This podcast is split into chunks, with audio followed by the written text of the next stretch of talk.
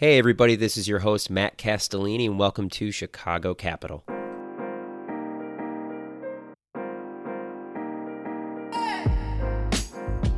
I absolutely loved recording this episode. I cannot think of a better person to speak to the history of the Chicago tech and VC ecosystem than Mark Achler, who is the co founder and managing director of Math Venture Partners. Mark has an incredibly eclectic and storied career, which we discuss at length. He spent time driving innovation and sales at large organizations such as Apple and Redbox, and he also co founded a number of startups throughout the 80s and 90s. Mark began his investing career as a VC in the Chicagoland area at Kettle Partners, where he invested in the likes of Sure Payroll and Novarra, which both saw outstanding exits. He then co founded Math Venture Partners in 2014, where he's invested in some of my personal favorite early stage technology businesses, such as Chowly, Acorns, and Built In. Mark is also a lifelong Chicagoan, and we discuss the changes that both the city and the startup ecosystem have undergone. And as you'll probably be able to glean from our conversation, as a Southsider, Mark does not recognize the Chicago Cubs as an official baseball club in Chicago, a topic that I need to revisit with him when he returns to the show. This is a fantastic conversation for anyone who is passionate about the entrepreneurial journey and Chicago. With all of that said, here's my conversation with Mark Achler. Mark, great to see you. Thank you so much for coming on, sir. This is an interview I definitely wish we could be doing in person, but nonetheless, it's a pleasure to have you on Chicago Capital. Matt, thank you so much. It's an honor, and yes, I wish we could be in person. Just, I miss, I miss seeing all my friends. That's for sure. Soon enough, I think. Soon enough. But I'd love to kick today off by having you walk us through your background. And to start, I know you actually grew up on the southeast side of Chicago in Jeffrey Manor. I'd love to hear about that and the neighborhood you grew up in. Yeah, so most many Chicagoans don't know Jeffrey Manor or the southeast side. So yes, there is a southeast side of Chicago, and I grew up there in the '60s. I, I, I loved it. It was a very working class community at the time. Most of the dads worked in the steel mills or in the factories around there. And my joke is to the east of us was the US Steelworks. And so you could just this is before the environmental protection. So the black smoke was just pouring into the neighborhood. And to the south of us is was the uh, uh, garbage dump for the city of chicago which is still there. That's the garbage dump for the city of chicago. So when the wind was coming from the south you know it was pretty pretty noticeable. But to the west of us was the jay's potato chip factory Okay. And, and, it was great. Like when the wind was coming in from the west, it's, like awesome. We were always hungry. But I loved growing up on the south side of Chicago. It was just, you know, it was a really, it was a really tight community and it was a very diverse community. So imagine, you know, it was a Mexican, Polish, Jewish. I didn't know there was such thing as a Protestant. They were, they were either uh, Catholics or Jews who lived in the neighborhood, and you know, it was just I loved growing up there. And uh, you know, I think people are really a product of their environment, and I, you know, where you grew up plays such a huge role in that. What values do you think that growing up in Jeffrey Manor instilled in you that you carried with you through the rest of your life? Tolerance for other people. It was a very diverse, and I was, you know, I lived through the white flight when I, in third grade, there were maybe three black kids in the class and in fourth grade there were maybe you know five white kids in the class. The neighborhood there, there was a point in time where the neighborhood just completely flipped over. And you know it really brought home and taught me uh, to appreciate and respect and be tolerant of everybody and their points of view and their backgrounds. And you know it was we all had to work hard you know, the dads in the neighborhood, most of them were worked in the factories. Many of them had second jobs. You know, there was no luxuries. It was a, you know, it was a hard scrabble. Today, Jeffrey Manor is unfortunately one of the toughest neighborhoods in the city.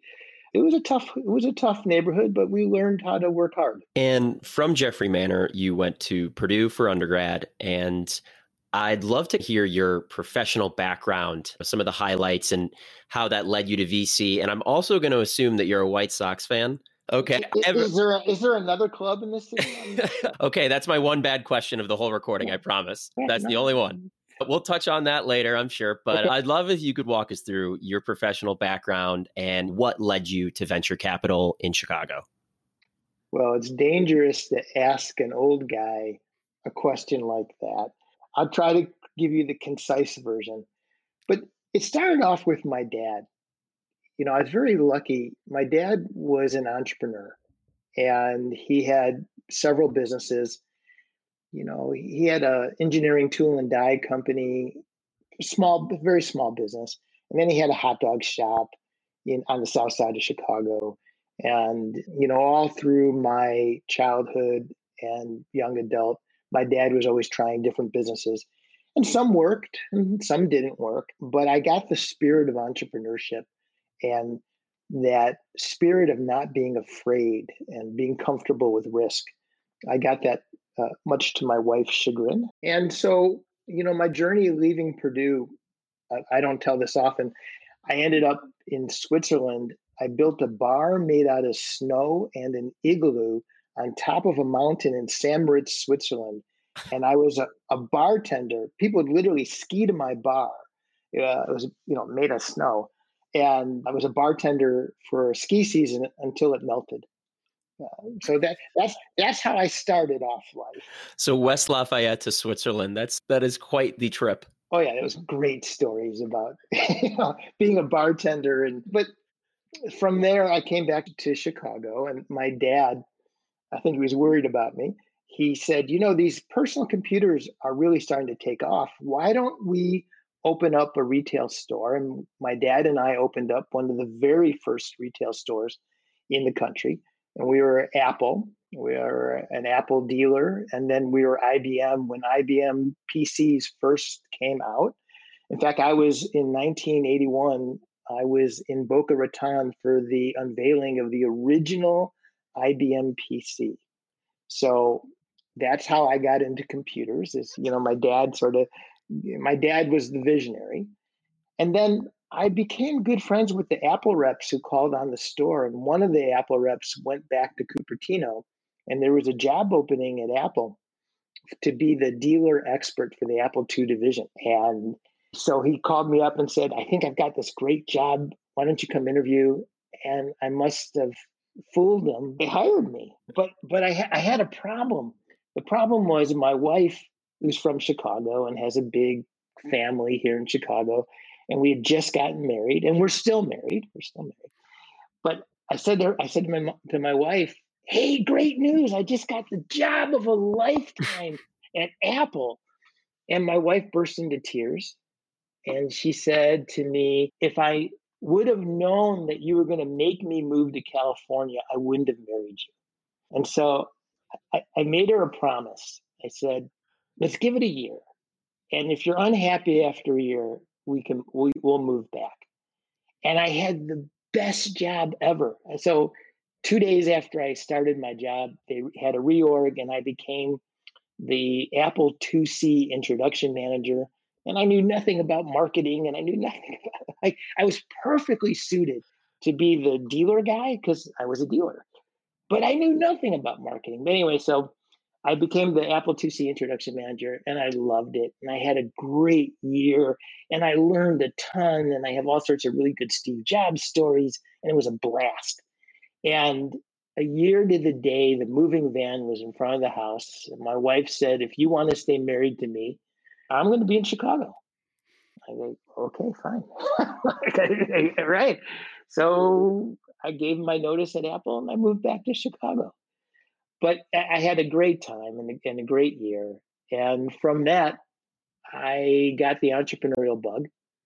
And I started a company called the Whitewater Group in 1985 with a partner. We built the, the second product ever to ship for Windows 1.0 it was an object oriented programming language. We built that up. We took in venture capital in 1987, you know, when there was no venture capital eh, community. I think there were 20 VC firms in the entire country. And we built that up. We sold we sold it to Symantec in 1991. And that was just when CD-ROMs were first coming out. and my our two oldest kids were babies at the time, and I wanted to teach them how to read. So we started a, a company called Imagination Pilots to do educational software. That didn't work. The educational software piece of it didn't work, and I ended up starting and joining another company afterwards called Kinesoft Development.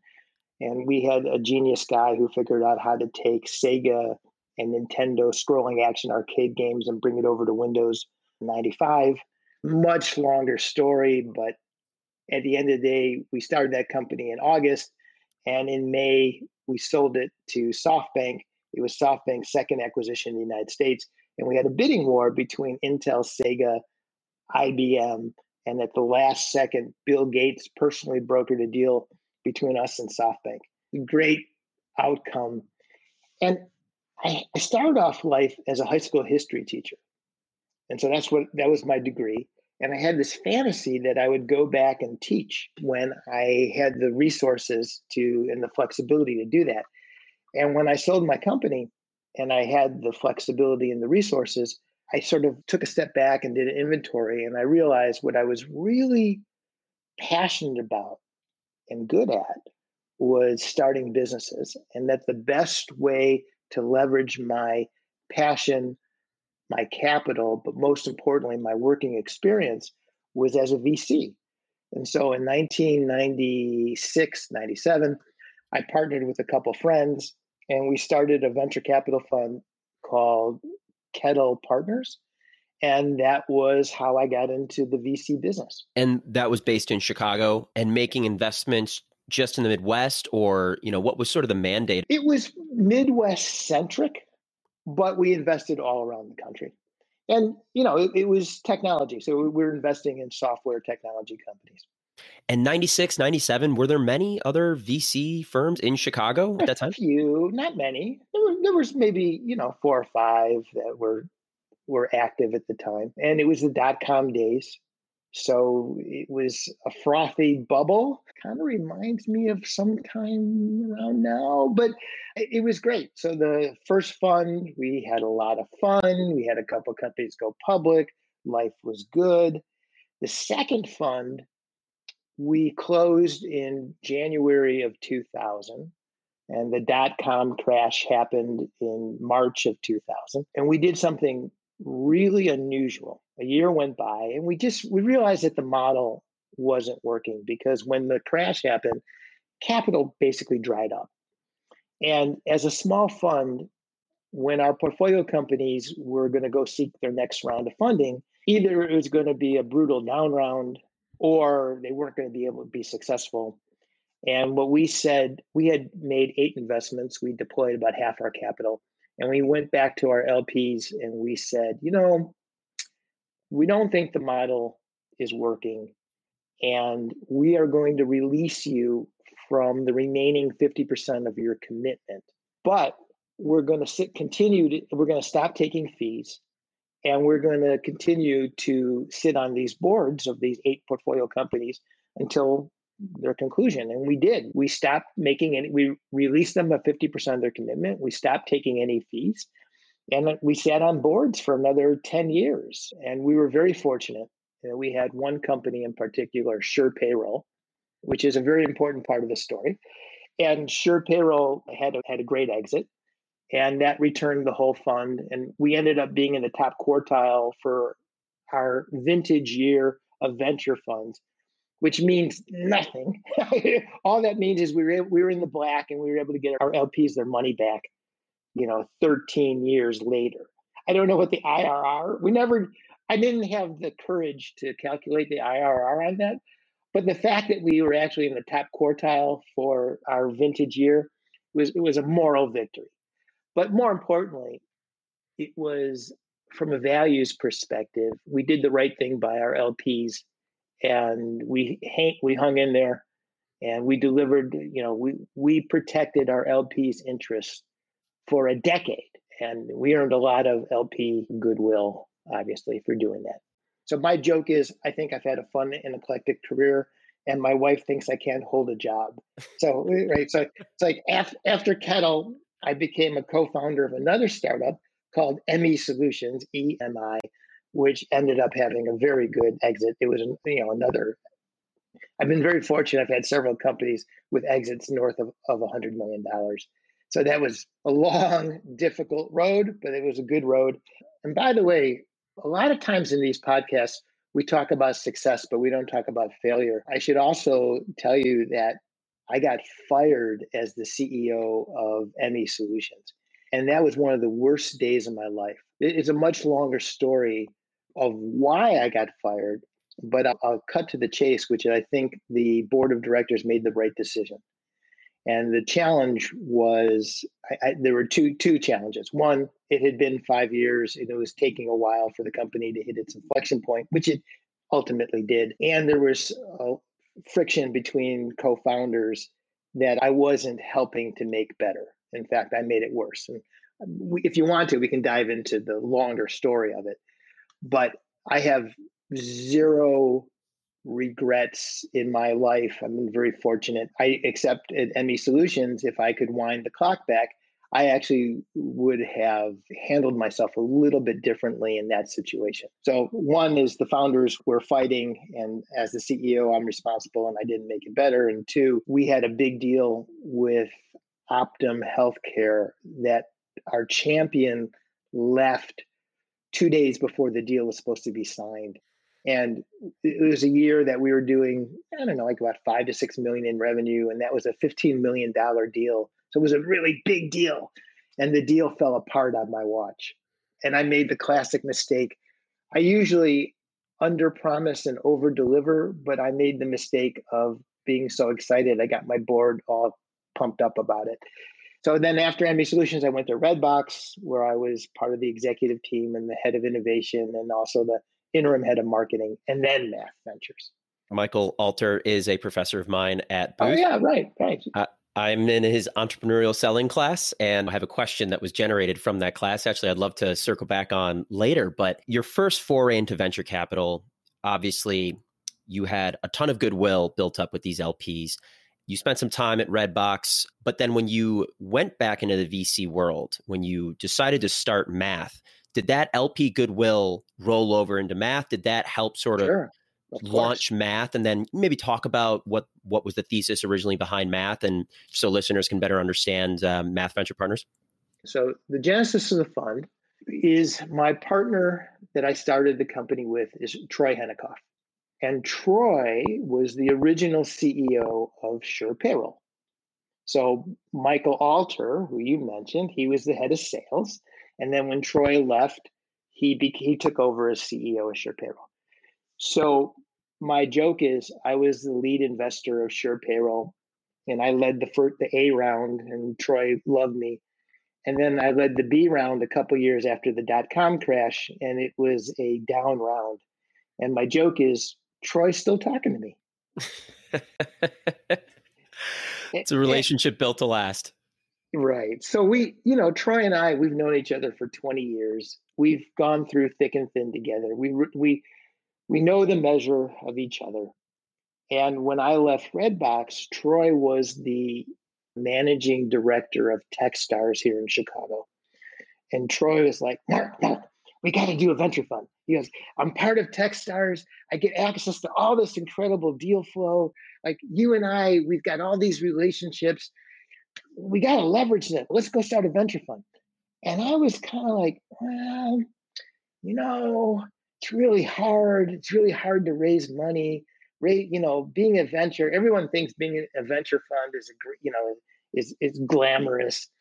And I've already done it once. I know the truth. Like I know how hard it is mm. to both raise a fund and to actually and and the risks involved. You know, the venture business by its very definition is there's a high failure coefficient. And so I was like, Troy, I don't know. And Troy's like, yeah, yeah, we got to do this. So finally, okay, fine. He, he convinced me to do it. And and I'm so glad I did. It's been such a joy being partners with Troy. And then we brought in a, a third partner, Dana Wright.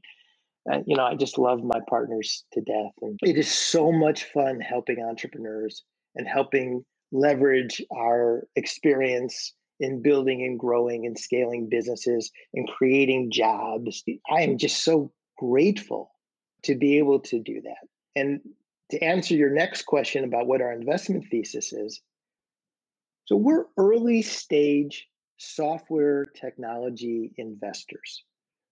We're primarily B2B. We do a little bit of B2C, but we're primarily uh, B2B. And we like to be the first real round of institutional money. I don't know if you call it seed or seed plus or A. Everybody has a different terminology, but whatever that first real institutional round is, that's where we like to, to be. We are, from a geography perspective, once again, we're Midwest centric, but we invest all over the country and we invest in Canada as well. We have a particular investment thesis, which is we love companies who have an unfair advantage in customer acquisition and sales.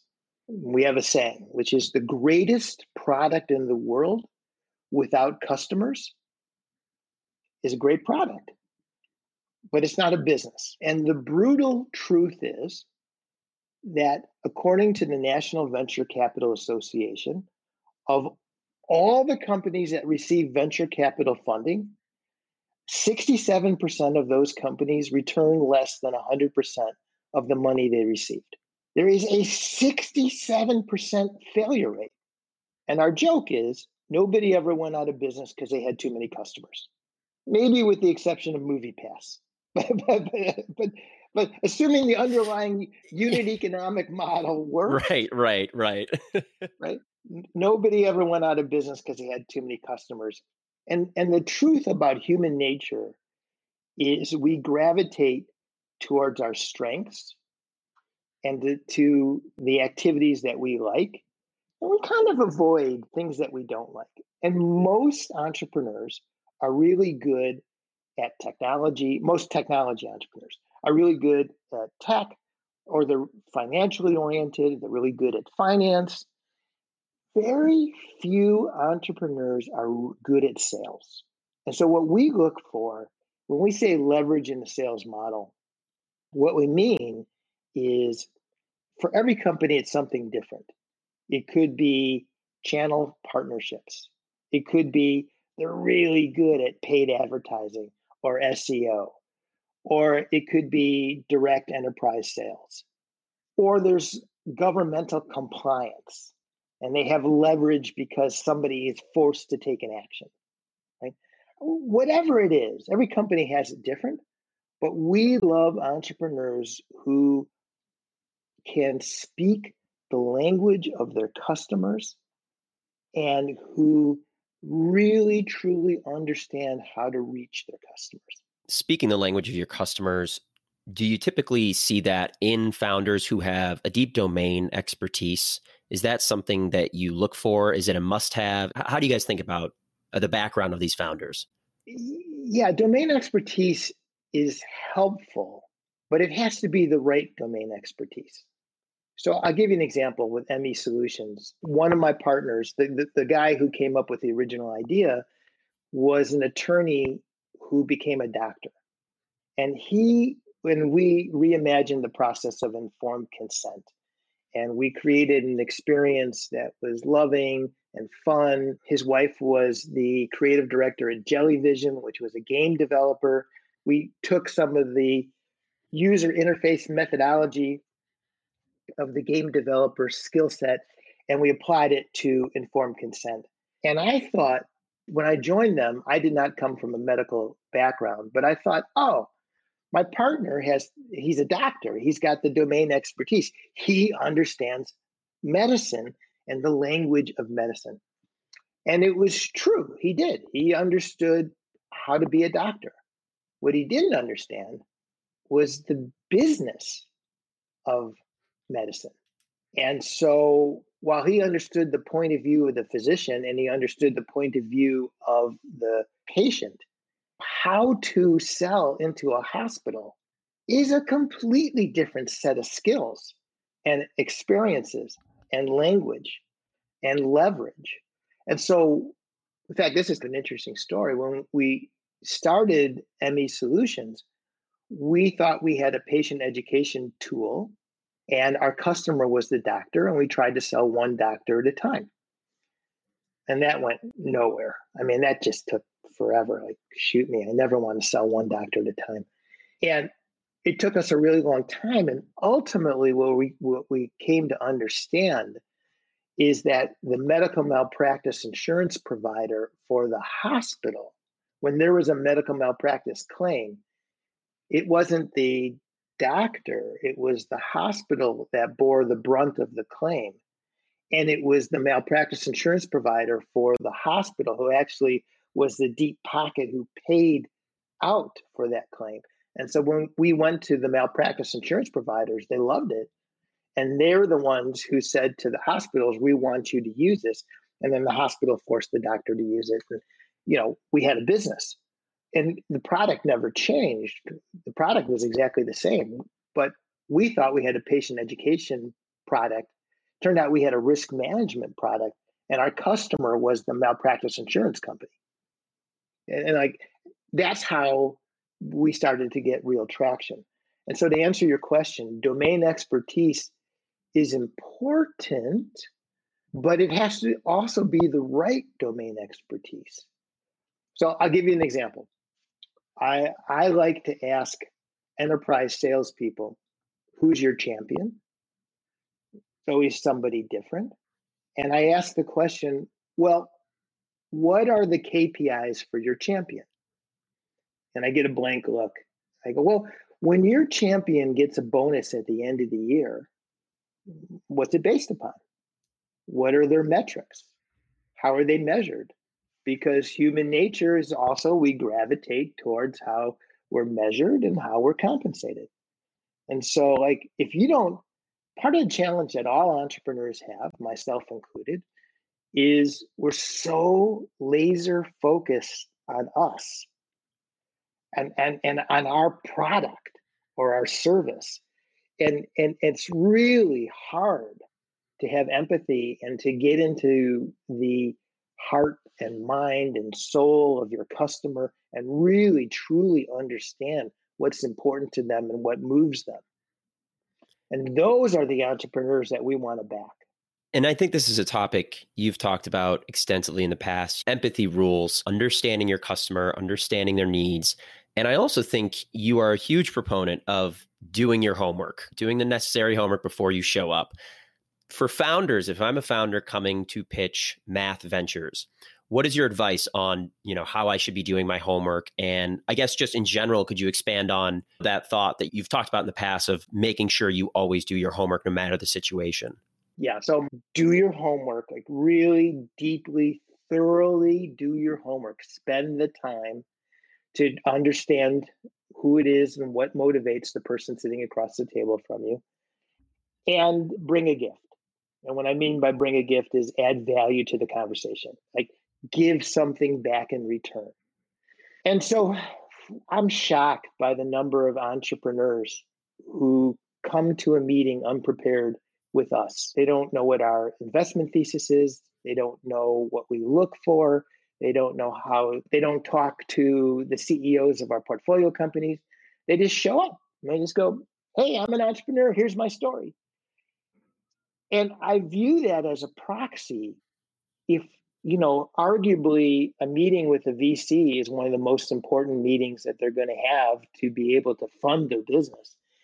And if they don't take the time to prepare for a meeting with us, they're not going to take the time to prepare for a meeting with an important sales call. And I got really pissed about the lack of preparation. And so we did something I think really unique in the venture world is we wrote a six page document called the Founders Checklist. I think there's a product roadmap.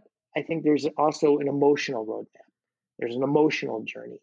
And I wanted to put myself in the point of view of the entrepreneur and I wanted to empower the entrepreneur. And so we wrote in very simple and plain English what do we care about? Like if you're going to come to meet with math, here's our founder's checklist. Here's how you this is our investment thesis. This is how we think. This is how you should come prepared. This is like these are the kinds of questions we're going to ask you. And so we put it all in, in, in, and it's right there on our website. And still, we get entrepreneurs who show up and they don't even bother to look at our website or read the founder's checklist. And I guarantee you, we don't fund them. But I think this roadmap of empathy, and by the way, I talk to entrepreneurs about this all the time, whether it's uh, hiring, like how does a person feel each step of the way they're going through your hiring process? Or if it's technology, I really believe in simplicity. I believe that most products, most tech products, are over engineered and they have way too many features. And the reason they have too many features is because the tech people who build them don't really spend enough time with the customer and they don't know what's really truly important. So they throw in the kitchen sink. And I always ask the question well, how do you want somebody to feel at this step, at this moment in time? What's the emotional journey? And I get this crazy look from, you know, software developers like, what are you talking about? You know, I think that's really important. I, I wanted to switch gears because, and correct me if I misstate this, but I think something you've said is nobody went out of business for having too many customers. And that's such a focal point of an early stage company. Something that, and Professor Alter has spoken about this in his class as well. Most startups die not of starvation, but because of drowning, essentially, spreading the team too thin, almost too much customer demand at the very early stages, and they can't scale and they can't meet that demand. So, how do you think about weighing those two almost conflicting struggles that founders have to go through? I'm not sure I would fully agree with Michael about co- most companies are drowning in customer customer demand. I, I think many companies are struggle with product market fit. There's another good friend of mine and fellow professor at Northwestern at Kellogg named Suzanne Muchin. And she always says you have to have a pointy point of view, and what you say no to is every bit as important as what you say yes to. And so oftentimes I'll see entrepreneurs pitch me and they'll say, Our product can do X, Y, Z, and when I hear that, I think to myself, this is somebody who doesn't know their customer yet. They don't really understand product market fit. And it's not because they have too much business, it's because they really don't understand their customer and they can't prioritize and focus. And I, I think that prioritization and focus is really essential.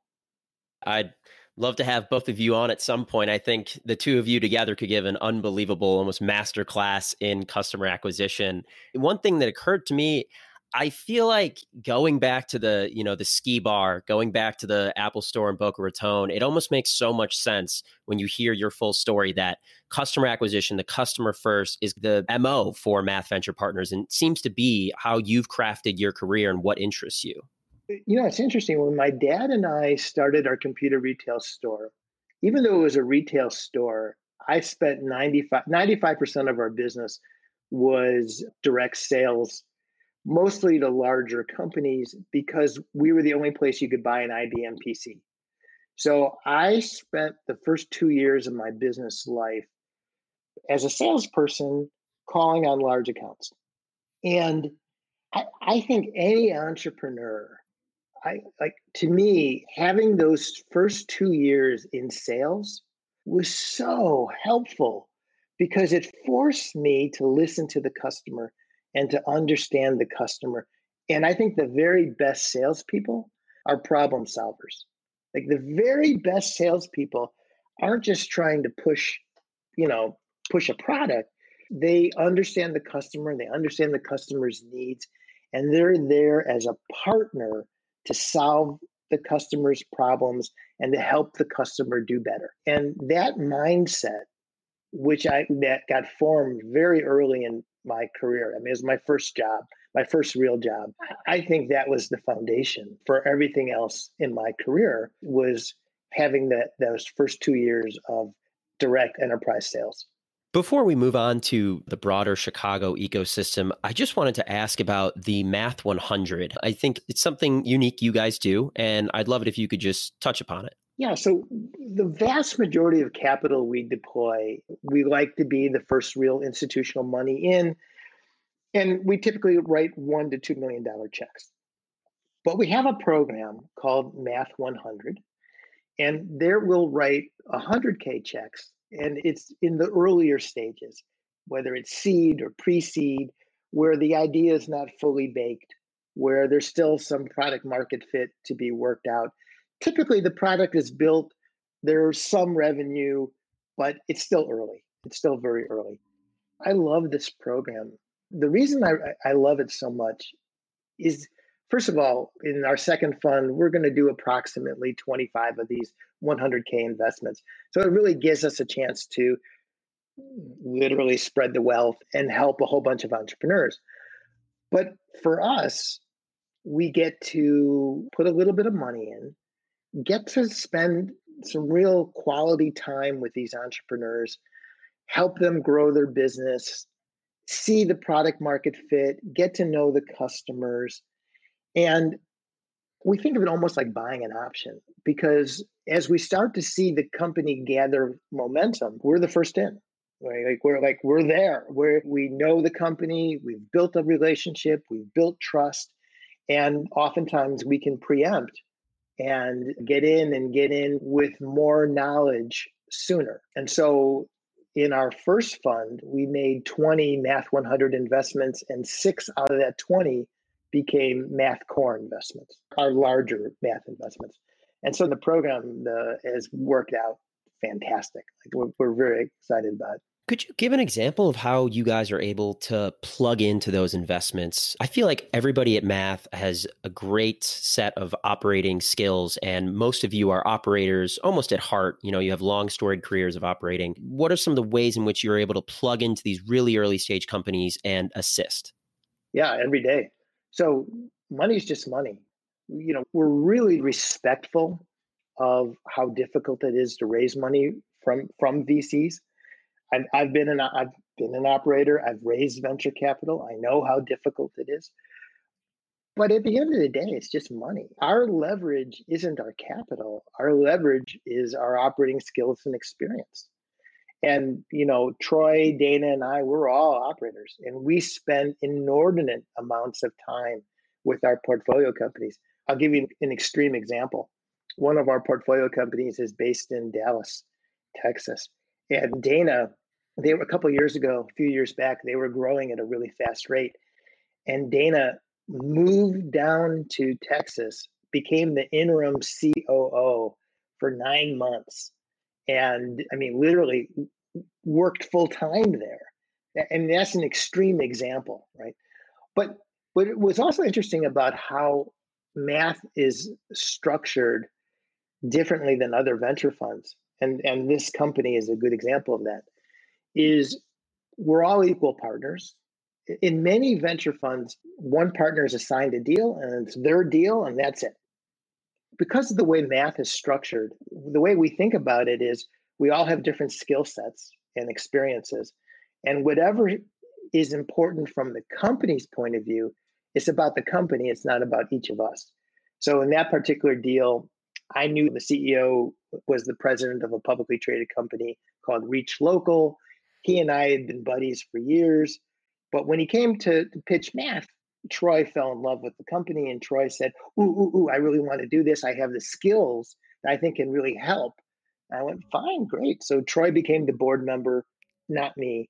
And then when Dana went down and became the acting COO and spent nine months in the company and really got to know the company inside and out, then Troy stepped off the board and Dana became the board member for Math. And so, like that's an example.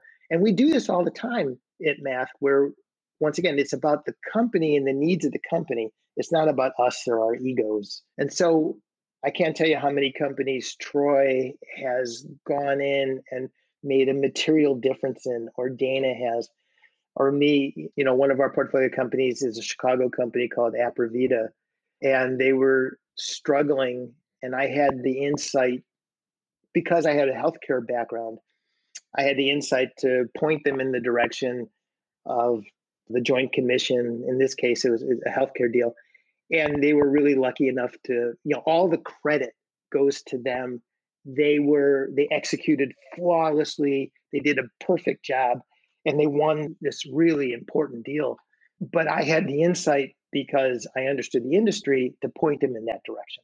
We do this every day. That's our job. That's our value add. The value the, the hard part you know yes it's hard to source deals. Yes it's hard to figure out which deals to invest in but we earn our money you know the 7 10 12 years it takes to build a business. We're in the trenches with our ceos day in day out.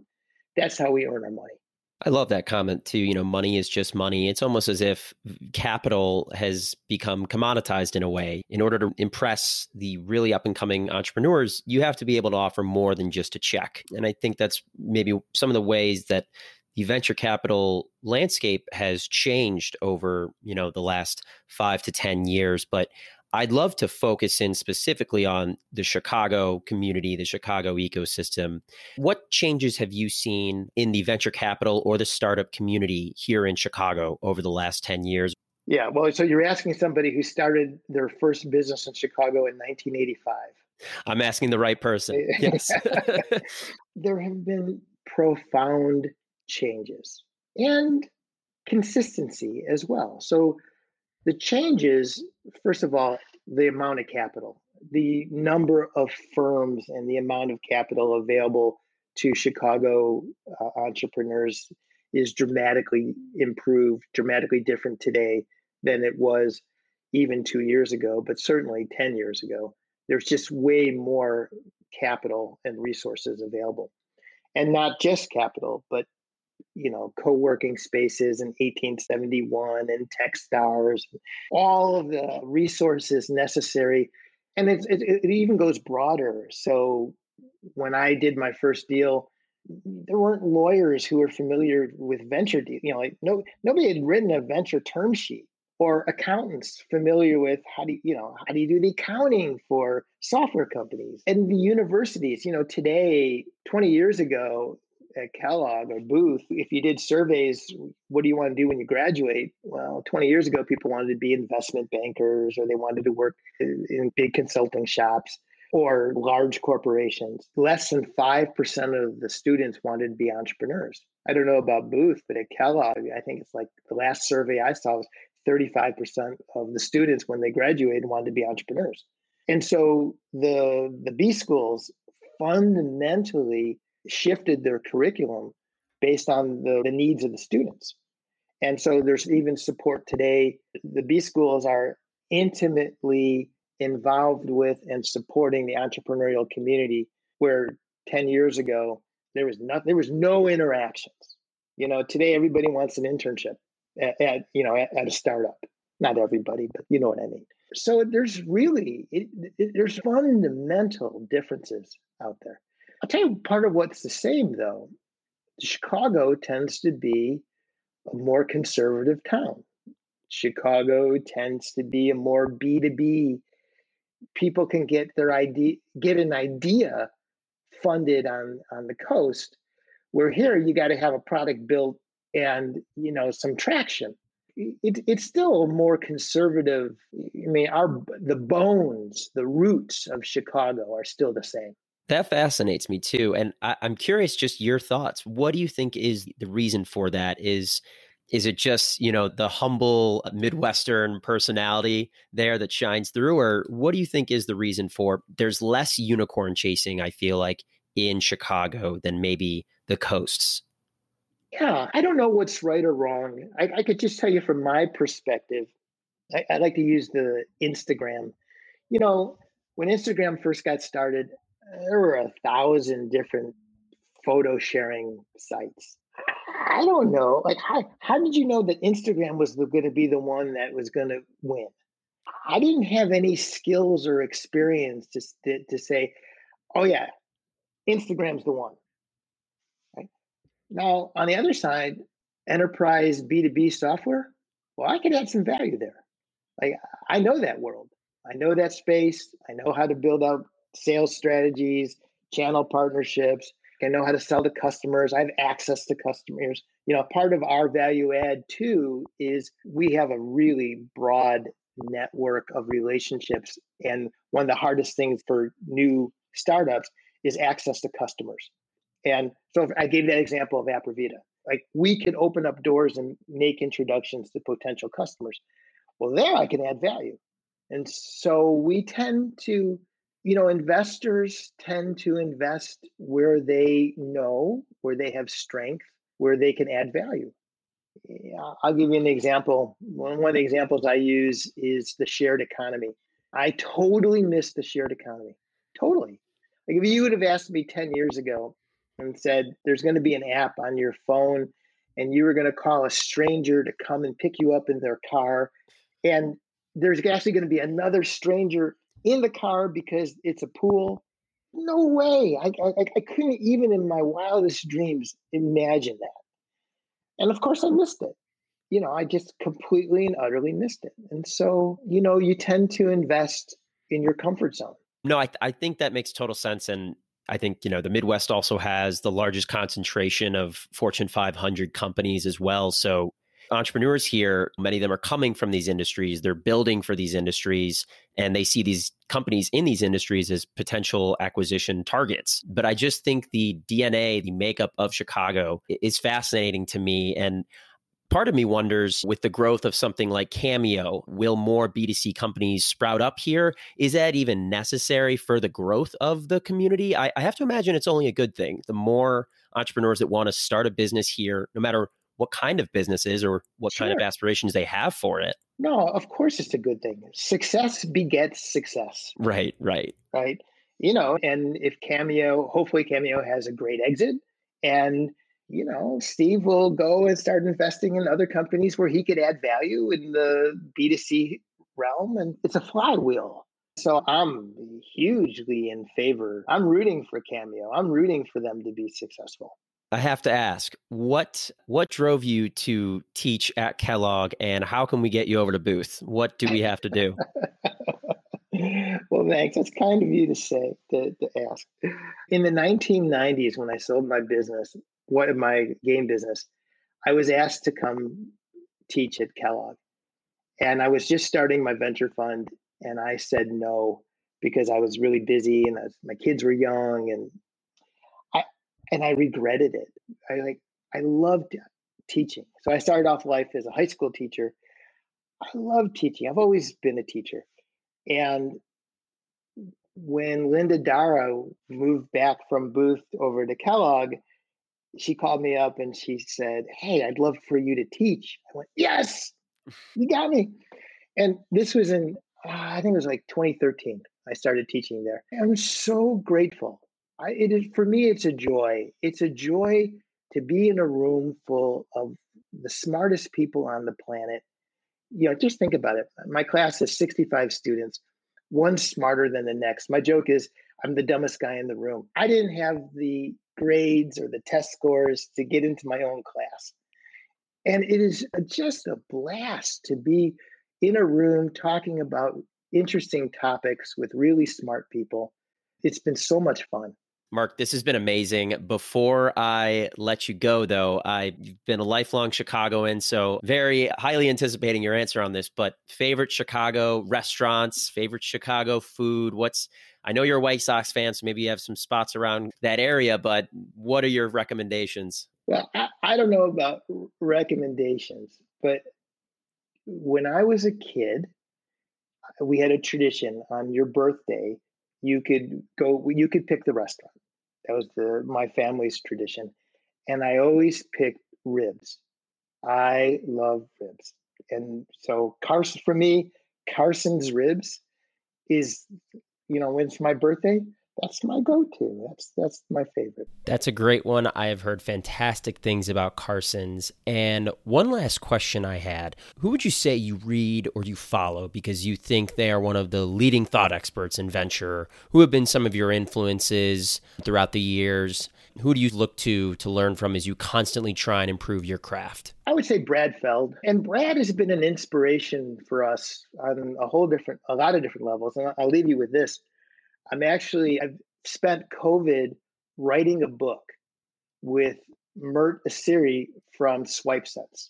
I don't know if you know Swipe SwipeSense, if you know Mert. he he just sold his company, and we were inspired by Brad Feld. So Brad wrote a book called Venture Deals.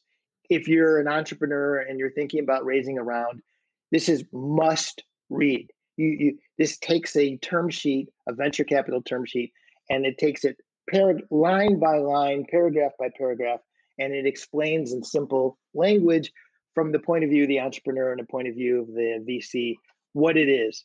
If you're going to be raising venture money, you have to read this book, Venture Deals. So we realized when Mert was going through his transaction, and it wasn't an easy transaction.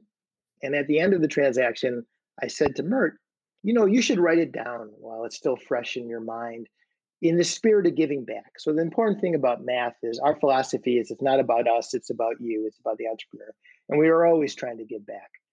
And I said, in the spirit of giving back, so that the next time the company that acquired you does another acquisition, you can say, hey guys, when I went through this is what I experienced. Here's how we could make it better. And we realized that there's all these books about how to start a business and how to raise money, like venture deals, and how to build teams and culture in the messy middle. But there was no books, there's very few books about how to sell your business. And so we, we're writing a book. It'll be published, I think it's going to come out in June, called Exit Right. And we interviewed over 50 CEOs who've gone through transactions. And we interviewed bankers and lawyers. And we interviewed corp dev leaders from Facebook and Google and Microsoft and Twitch and Amazon. And we got everybody's point of view and perspective. And we called out best practices and wisdom for how to sell your business.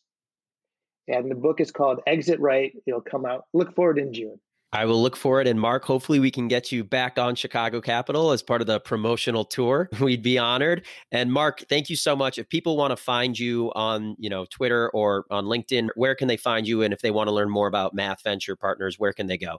Thanks, Matt. So mathventurepartners.com, M-A-T-H venturepartners.com. And LinkedIn, it's just me, M-A-R-K-A-C-H-L-E-R. And I'm not on Twitter. Much longer conversation, but I got off of Facebook and I got off of Twitter a couple two years ago, and it was my own personal social protest against what I thought were unethical business practices. But that is a longer conversation for another podcast. For the next episode. Great, Mark. Thank you so much. Take care. Can't wait to have you on again. Austin, thank you very much. It's been an honor. If you are a founder seeking venture capital investment at the pre seed through Series A stage, check out Manifold Group. We're a venture holding company based in Chicago with offices in Dallas, Los Angeles, and soon Atlantic Canada. We believe early stage private investments represent an excellent investment opportunity, but existing investment models in the space leave much to be desired. Manifold is a new model for growth in the new economy, designed to create and capture value at the early stage through synergies across its venture fund, incubation and acceleration studio, and advisory firm. Learn more about Manifold at www.manifold.group. And please tune in for the next Chicago Capital episode.